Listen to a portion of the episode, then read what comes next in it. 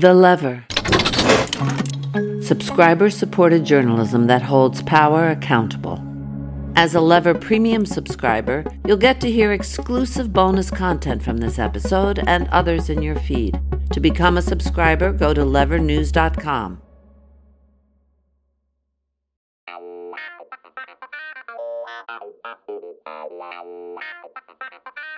Hey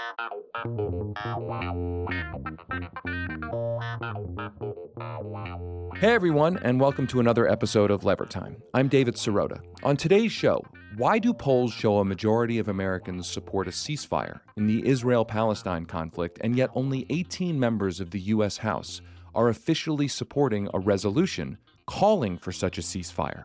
What explains that huge gap between what the public wants and what Congress wants? Part of the answer has to do with how America's political discourse has been deliberately polarized by conservative groups seeking to equate support for Israel's fundamental right to exist with support for the specific policies of Israel's current right wing government. We discussed that discourse manipulation with Wisconsin Democratic Congressman Mark Pocan, who's been calling for a ceasefire and who recently tangled with the American Israel Public Affairs Committee over its role polarizing the discourse and demonizing Democrats who dare to question the policies of Benjamin Netanyahu's government. For our paid subscribers, we're also always dropping bonus episodes into our Lever Premium podcast feed. Last week, we published our episode about the online music platform Bandcamp, which was recently sold to the licensing company Songtradr. If you're curious about how corporate influence affects the way you listen to music, make sure to check it out. In fact, we took the paywall down for that episode so our listeners can also find it in the regular Lever Time feed from earlier this week. But if you want regular access to our premium content, head over to levernews.com and click the subscribe button in the top right to become a supporting subscriber. That'll give you access to the Lever Premium podcast feed, exclusive live events, even more in depth reporting, and you'll be directly supporting the investigative journalism that we do here at The Lever. Okay, we're going to get to my interview with Congressman Mark Pocan, but first, a little background on what's been happening in Congress with regard to the ongoing crisis in Israel and Gaza. As of the time of this recording, the Israeli government's overwhelming bombing campaign of the Gaza Strip has reportedly killed over 9,000 Palestinians, including over 3,500 children. 18 House members have signed on to a ceasefire resolution which calls for a pause in the bombing, calls for allowing time for humanitarian aid to enter Gaza, and calls for continued negotiations between the Israeli government and Hamas, the terrorist group that mass murdered 1,400 Israeli civilians and that's holding roughly 200 Israeli citizens hostage.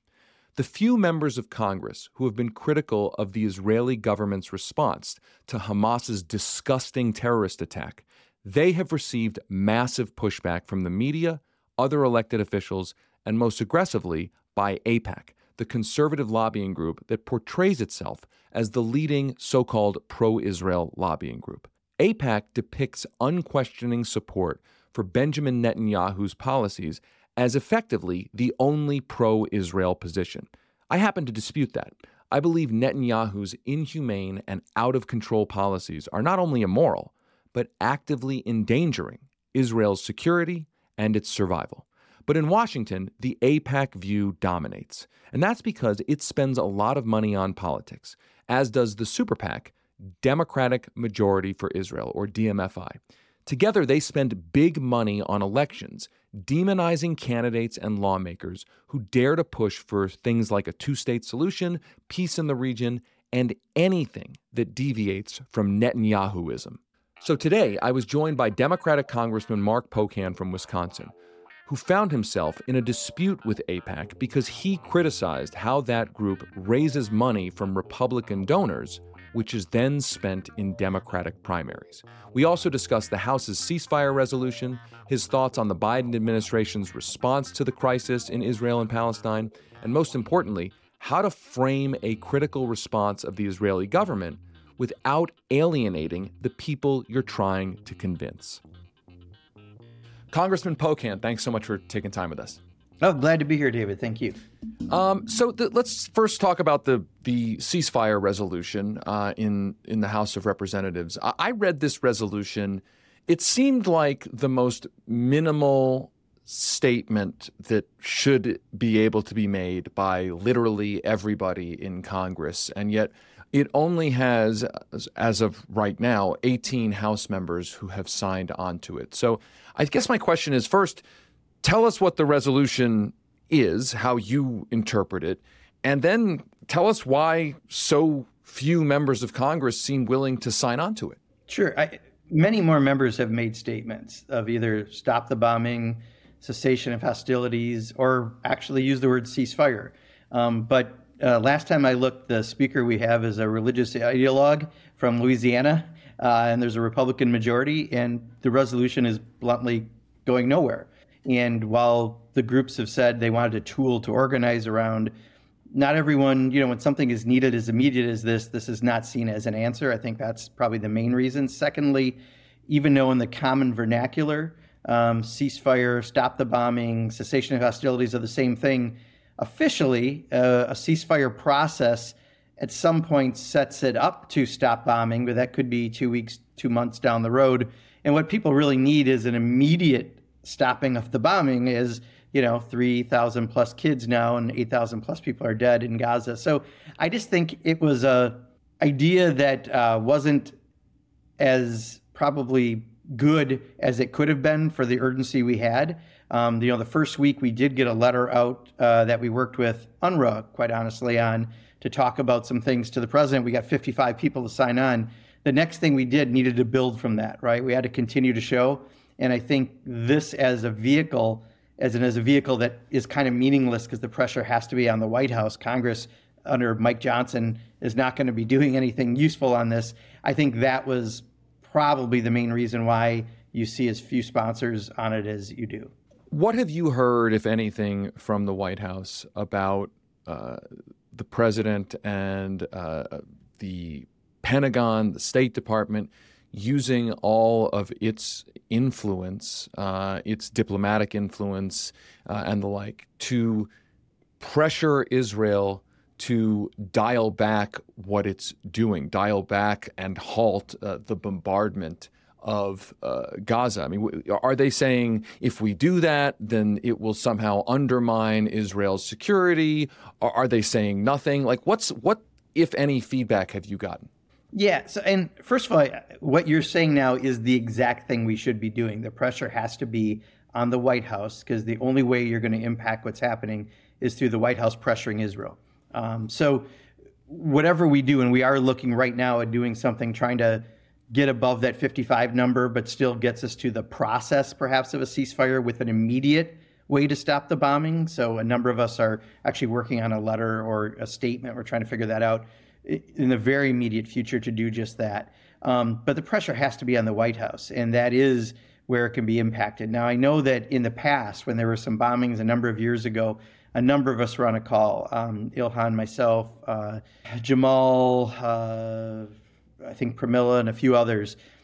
What they told us was uh, when they were doing the illegal settlements, uh, and that was part of obviously the reason for the the reaction um, that they were seeing, that they had told them no unilateral, unprovoked actions. That was the official policy, right? So no more illegal settlements.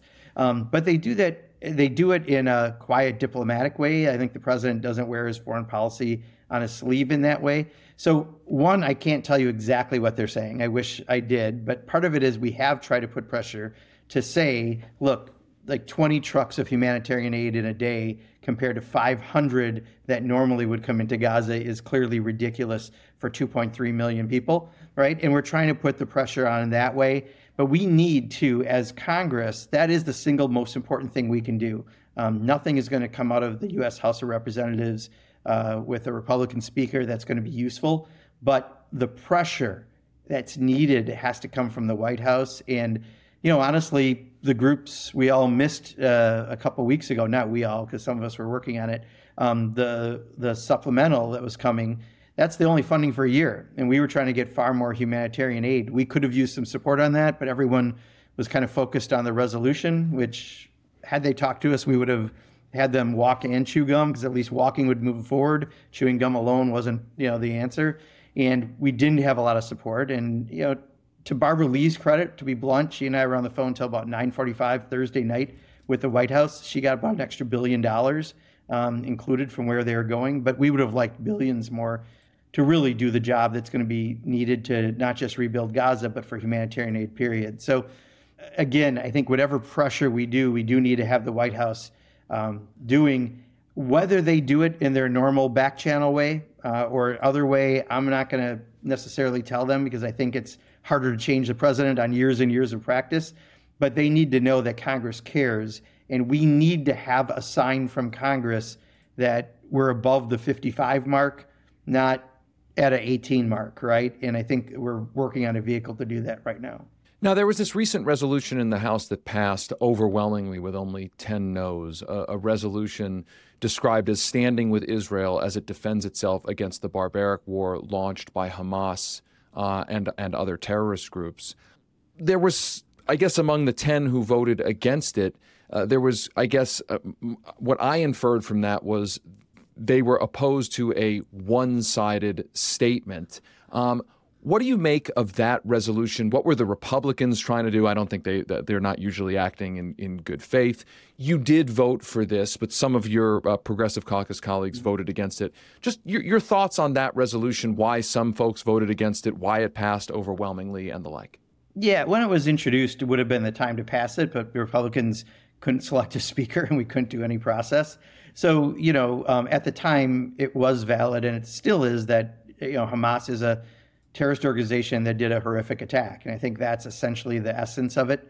Um, we often get into this conversation about, well, the numbers have changed. You know, more people now have died here since that was written. And yes, and that's one of the problems with putting specific numbers in a resolution, which quite honestly is the same problem with the resolution that's out there right now asking for a ceasefire. It has numbers that were weeks old.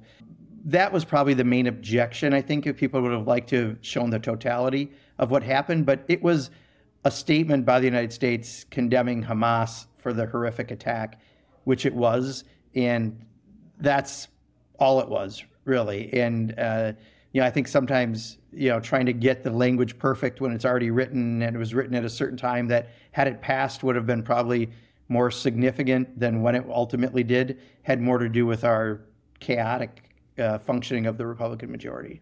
So I want to I want to go a little further on, on this question about Hamas and Israel. Um, since Israel's bombing has begun, uh, and, and, I have I have supported a ceasefire. I think we need a ceasefire immediately. I just want to make, make clear for all the listeners who are listening to this, I, people who've listened to this, they they know that. But I think there has been a, a, a kind of slide among some into saying Israel's bombardment is unacceptable. The occupation must end. There needs to be a ceasefire. There needs to at least be a humanitarian pause. Into Hamas is a uh, legitimate armed resistance uh, to what Israel is doing. And you've seen that kind of theme bubble up a little bit. Now, I, I reject that. I, I find that odious. I find that disgusting. I find Hamas is not legitimate. I, I, I, it is a terrorist organization in the classic sense of the word.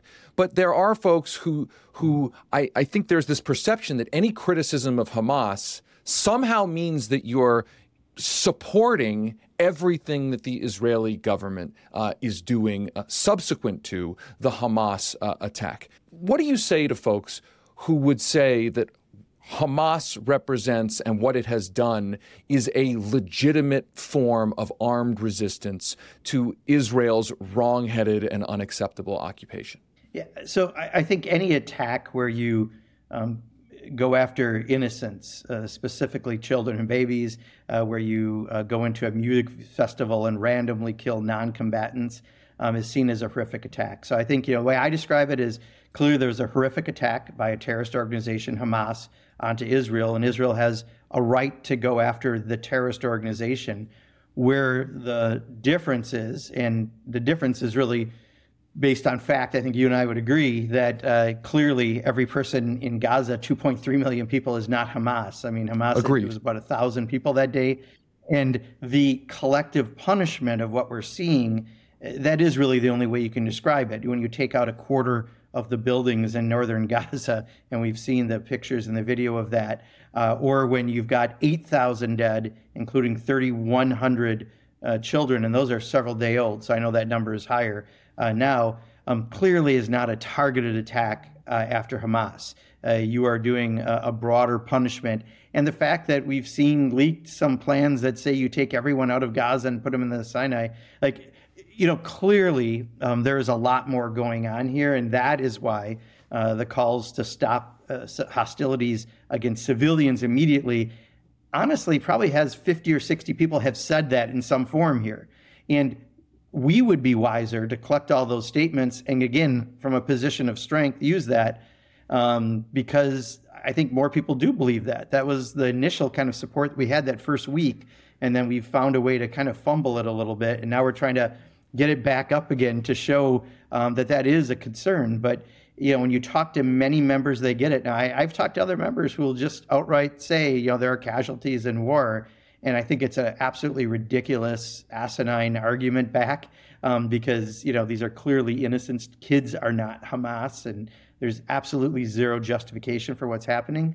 Um, but, you know, they're now hitting refugee camps and they're using the same old uh, line that, oh, you know, Hamas uses human shields. Well, no. If you supposedly have one of the most sophisticated intelligence uh, entities on the planet, like Israel uh, supposedly has, uh, you can be more specific in actually attacking Hamas without doing what they're doing, the amount of damage, uh, both in human lives and physical structures. So, um, yeah, I just talk about it very simply. It was a horrific attack by Hamas. Israel has a right to respond to Hamas. They have uh, overgone. Uh, they've, they've done more than that. It's become collective punishment. Uh, we need to stop the bombing of civilians, period. Uh, that includes from Hamas and Islamic Jihad as well as uh, from the Israelis. And we want to see a plan because I don't think they've shown the United States a plan. And, you know, I also describe it, and this is not some people's favorite description, but, you know, if, if Israel's an ally, which they are of the United States, you know, if you go to a bar and a friend gets drunk, you may not tell the person at the end of the bar they shouldn't drive because you don't know the person and why would they listen to you? But you tell your friend that. And right now, uh, what Israel's doing, in my opinion, is clearly wrong. And we have a moral obligation, especially as we're supplying them with weapons, uh, to, you know, make sure that they stop this. And that should be the minimum request. More humanitarian supply uh, has to uh, clearly uh, get into the country. There has to be corridors for people to be able to leave. You can't tell people they got to go to the south and then bomb the south. You can't bomb refugee camps. Like we've got to really put the moral argument that I think is behind the United States behind uh, what's happening right now, and and at least people aren't seeing that. And if it is happening behind the scenes, I do think it would be helpful to to say that more publicly by the White House. I mean, I think what Israel's doing, there's a trifecta of, of bad here. I mean, it is first and foremost, it is it, it, it has gone beyond self defense into the immoral. It is collective punishment. It is unacceptable and immoral. Yeah, I think it frankly endangers Israel, and I believe that Israel does have a right to exist.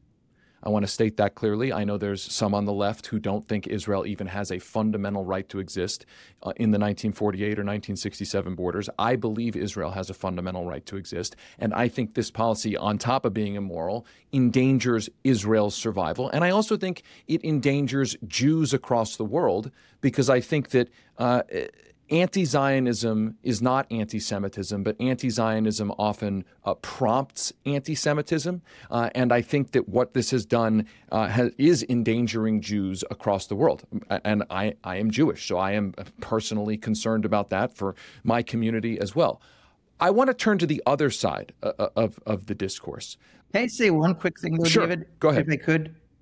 And thank you for raising that point because that is something we are talking about as well. Um, that by doing what they're doing, you are more likely to have Hezbollah and others get involved. And long term, this is a failed strategy. If you're a kid who's only grown up in an open air prison because Israel controls who goes in and out of Gaza and is constantly bombed, and then this happens and they've lost family members in their home, do you think they're going to become peace activists?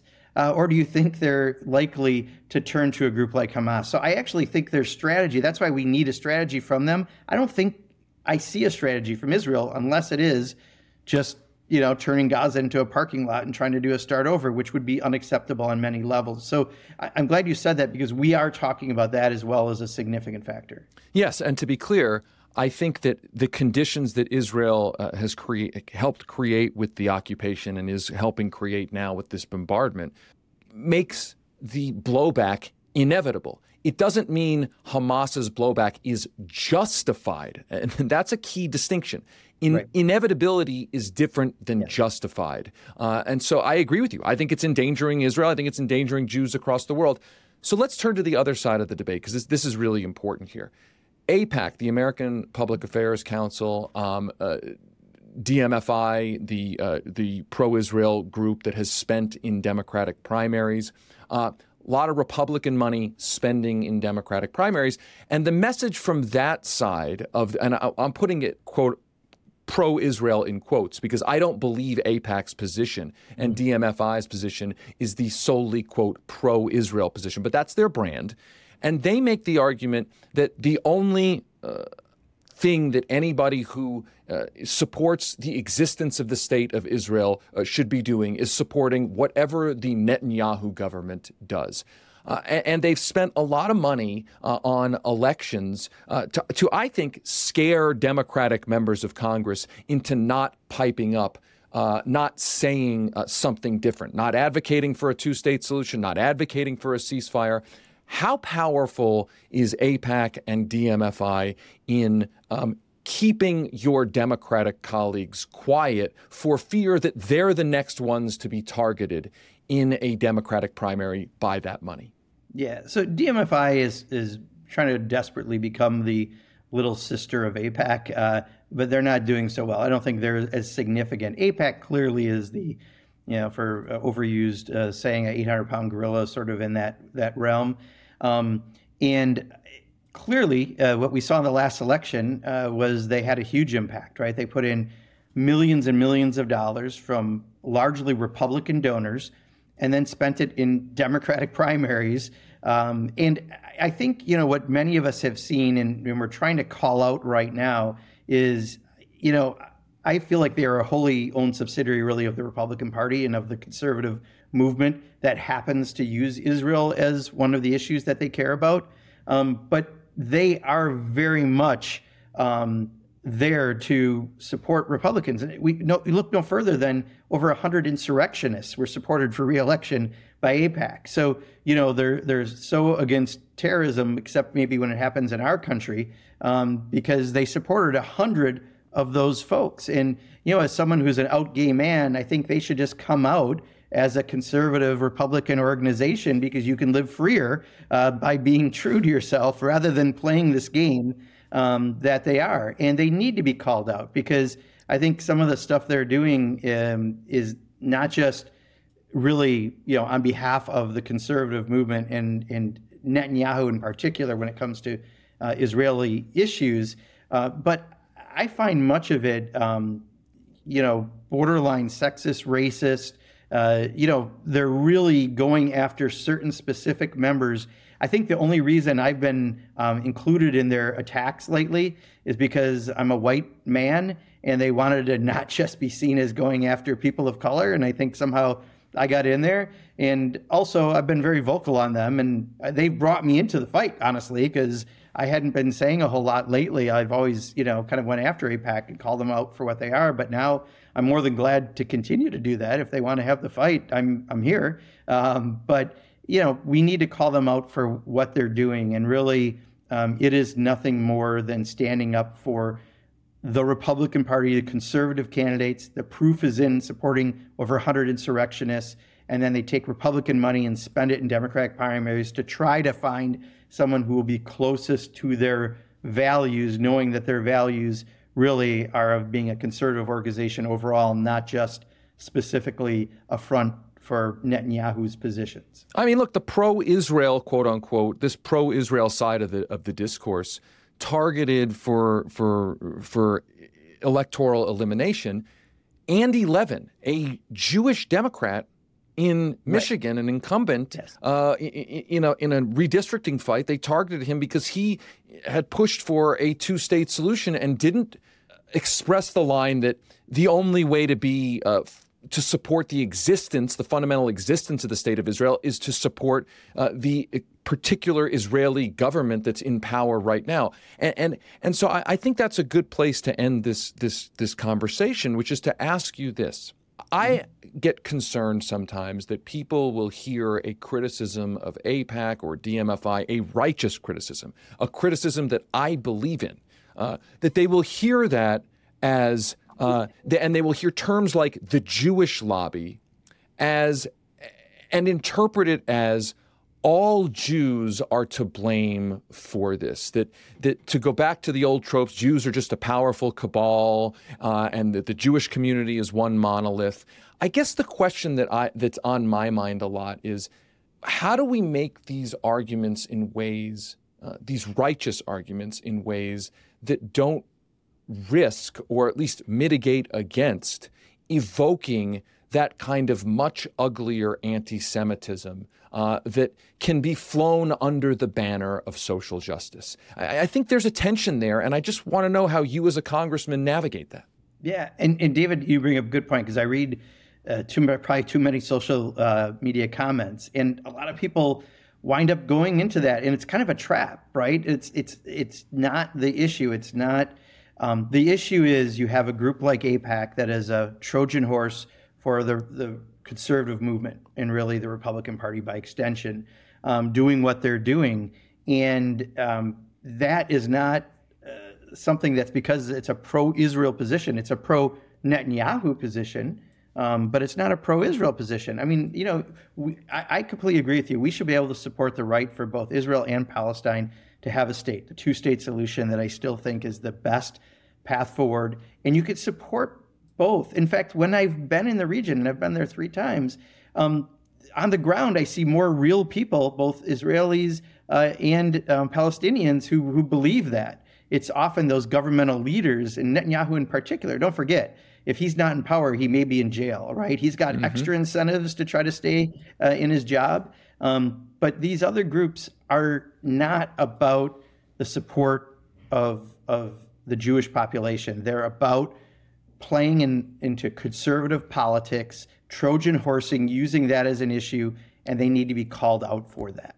I appreciate you calling calling it out. I appreciate other members calling it out. And by the way, I want to be clear. I appreciate you calling it out in a way that is precise and that that makes clear that that those set of groups that are doing this are not representative of the Jewish religion and not representative of the Jewish community writ large. There is something much deeper, much more nefarious going on here, and I really, really just want to appreciate say yes. that I, I, I have gratitude for you explicitly calling it out. It needs to be called out even more. It's doing a disservice to to the frankly to the existence of the state of Israel, to the Jewish community, uh, and to the most importantly in the here and now to stopping uh, the the killing of of thousands of civilians uh, in Palestine. Congressman Mark Pocan, thank you so much for your time today. Sure. David, thank you as always. Appreciate it. That's it for today's show. As a reminder, our paid subscribers who get Lever Time Premium, you get to hear next week's bonus episode, our episode about the recent sale of the online music platform Bandcamp. To listen to Lever Time Premium, just head over to levernews.com to become a supporting subscriber. When you do, you get access to all of the Lever's premium content, including our weekly newsletters and our live events. And that's all for just 8 bucks a month or 70 bucks for the year. One last favor please be sure to like, subscribe, and write a review for Lever Time on your favorite podcast app. The app you are listening to right now, take 10 seconds and give us a positive review in that app. And make sure to check out all of the incredible reporting our team has been doing over at levernews.com. Until next time, I'm David Sirota. Rock the boat. The Lever Time Podcast is a production of The Lever and the Lever Podcast Network. It's hosted by me, David Sirota. Our producer is Frank Capello, with help from Lever producer Jared Jacang Maher.